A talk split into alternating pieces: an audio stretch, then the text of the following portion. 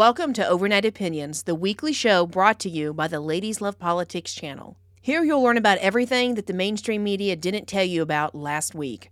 You'll get a blend of current events and spicy criticism directed towards our elected leaders. It's late, you're awake, so let's get started. For tonight's Overnight Opinion, we're going overseas. Sri Lanka is in the middle of an economic crisis. Soaring prices and electricity shortages are pushing the country's 22 million residents into a violent revolution. So far, the homes of 38 politicians have been burned down. Clashes between different factions of protesters and the police are leaving carnage in the streets. In one night alone, five people were killed and another 200 were injured. Protesters are lighting politicians' cars on fire and then dumping them in the river. People are literally hunting down politicians and journalists in the streets, beating them and stoning them. The prime minister was forced to resign, but even then the military had to help rescue him as protesters breached his private residence. Then there's the other brother, the finance minister, who was also forced to resign. His replacement, he stepped down in just 24 hours as well. And finally, we have the third brother, the president of Sri Lanka. People want him to resign as well, for not only mismanagement, but also due to allegations of embezzlement and corruption. But why all this chaos? Well, Sri Lanka is facing their worst economic crisis since their independence from the British Commonwealth in 1948. Months ago, the government began instituting power outages. Recently, the Prime Minister announced that they would be extended up to 15 hours a day. This lack of power has caused hospitals to perform surgeries with cell phone flashlights. They've had to reuse medical supplies and are facing shortages of 14 essential medicines. Massive food shortages and rapidly rising costs are leaving the population hungry and scared. Just this past week, the country announced that it was on their last day of fuel. In addition, the country's currency, the rupee, has decreased by more than 30 percent. But all of this chaos didn't happen overnight. It's the result of decades of horrendous fiscal policy and mismanagement. The country is over $51 billion in debt, and for the first time in their history, they just defaulted on their debt. Currently, it's depending on countries like India to lend it money and resources. The IMF is considering a bailout for Sri Lanka, but they say the country must raise taxes and interest rates. However, this could send the country into an even greater downward spiral. Sri Lanka has also been importing way more than they export for years. To prevent the outflow of foreign currency, leaders banned chemical fertilizer last year, which has caused widespread crop failures. More knee jerk and feckless solutions began popping up the government began issuing bans on non essential items. It caused things like milk powder and car parts to be out of stock. Schools were even canceled because the government was too broke to afford paper for tests. The country's debt to GDP ratio is more than 100%. But all of this out of control spending is a systemic problem. As Fortune magazine notes, to sustain its overdrawn government budget, Sri Lanka has historically loaded up on debt and borrowed huge sums to invest in massive infrastructure projects, such as the Chinese funded Hambantota International Port, with hopes that the end result would drive economic growth. They go on to say, but many of its costly infrastructure projects have been economic duds, and without any genuine source of revenue, the Sri Lankan government is left unable to repay the interest on its loans let's review and compare Sri Lanka with the U.S. There's a corrupt family using their power to help themselves get wealthy and not their citizens, an incompetent leader who doesn't know what he's doing, massive debt, which has grown bigger and bigger over time, wasteful spending, bloated infrastructure projects, soaring inflation, food shortages, fuel shortages. Does this sound like the U.S.? Because it is. What's happening in Sri Lanka makes January 6th look like a cakewalk. While they are flipping cars and burning homes of politicians, Americans just walked in their capital, and a few of them moved some things around. Sri Lanka even makes Black Lives Matter riots look like just another rowdy night out. We look at third world countries and think it can never happen here. It's America. But that's xenophobic. It can happen here. We are subject to the same repercussions for making the same stupid decisions as anyone else in any other country. No one can escape the consequences of electing incompetent and incapable leaders. Everyone said COVID couldn't come to America and that lockdowns would never happen. We sat back and watched China deal with the virus along with all of their draconian measures. Then guess what? We got COVID, imposed lockdowns and testing, and issued mandates galore. Black Lives Matter riots and January 6th happened right here in our very own country, but they were largely contained to what we're seeing in Sri Lanka. But there's one thing that's keeping us mild and letting them go wild. We're not starving, at least not yet. Think I'm exaggerating? Sri Lanka's president recently said the following The next couple of months will be the most difficult ones of our lives. We must prepare ourselves to make some sacrifices and face the challenges of this period. Now take a listen to our fearless leader. With regard to food shortages, yes, we did re- re- so talk about food shortages. And, uh, and it's going to be real. And, uh, and it's going to be real.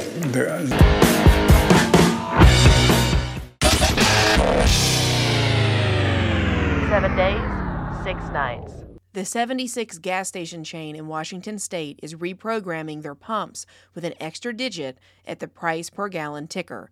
It will now allow double digit prices like $10. The company says the change does not mean they are anticipating $10 gallon of gas, though. Police tackled a 26 year old Florida man from behind while pumping gas. A deputy fired his taser, causing the man to be engulfed in an explosive fire.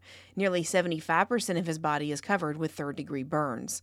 Officers followed the man for several miles. Police say he was carrying a firearm, and even though the sheriff is recommending charges, the man is yet to be charged with anything. Police finally released some footage showing him going up in flames. The county sheriff called the burned man a menace. Authorities are refusing to release any incident reports. The deputy who fired the taser is facing charges of culpable negligence. A 911 operator has been suspended after hanging up on someone calling from inside the Buffalo supermarket while an active shooter slayed 10 people. The woman says the operator kept telling her to not whisper. She dropped the phone at one point, to which the operator said something before hanging up on her. American girls are entering puberty at an average age of 10. Black girls are developing even earlier, at the average age of 9. Some girls are showing puberty as young as 6. No one is sure why this is happening, but many speculate childhood obesity and chemicals in plastic products. Nearly 100 million Americans could be facing power blackouts this summer. The North American Electric Reliability Corporation is warning that the existing power grid is, quote, potentially insufficient to meet peak load during both normal and extreme conditions. Overwhelmed power plants and unreliable green energy substitutes are largely to blame. The states expected to be the most severely impacted are Michigan, Indiana, Illinois, and Wisconsin. Oklahoma has just passed the most restrictive abortion ban in the country. The new bill will now prohibit pregnancy terminations at the point of fertilization. Senator Rand Paul is demanding that the Supreme Court use a lie detector test to figure out who leaked the draft opinion on abortion. He is accusing the leaker of trying to stir up political violence and is calling for the arrest of all protesters outside the justices' homes. A 64 year old man and his 18 year old grandson have been arrested for running a ghost gun operation. Officers seized three polymer ghost guns, 15 high capacity magazines, and nearly 1,000 rounds of ammo. The pair were caught after a neighbor complained to the police about what they were doing.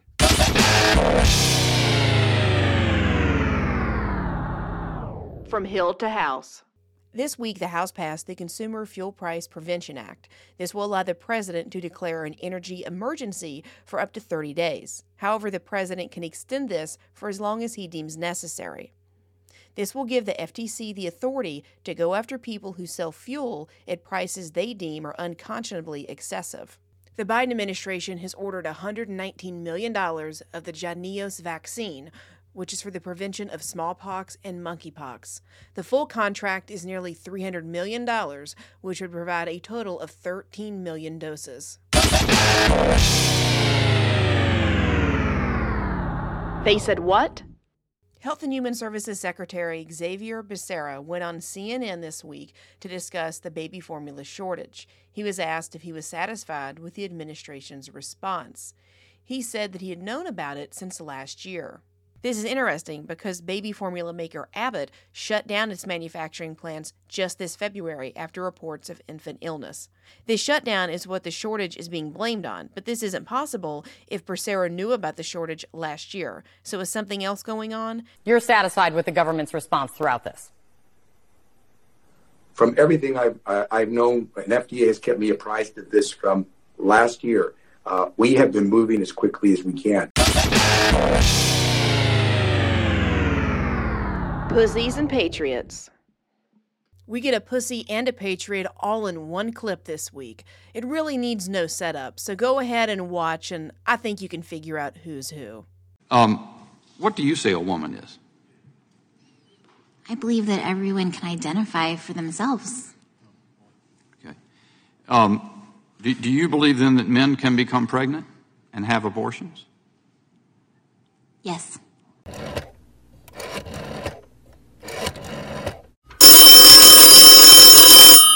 Excuse me for interrupting. Do you realize this is a party line? Put on your waders. We're about to dive deep into the swamp, the creatures that live in it, and their salacious shenanigans for this week's party line. We're having party line trouble. The girls are fighting. After losing the U.S. Senate primary in Pennsylvania, Kathy Barnette took to Twitter to unload on Sean Hannity. I do want to say, never forget what Sean Hannity did in this race.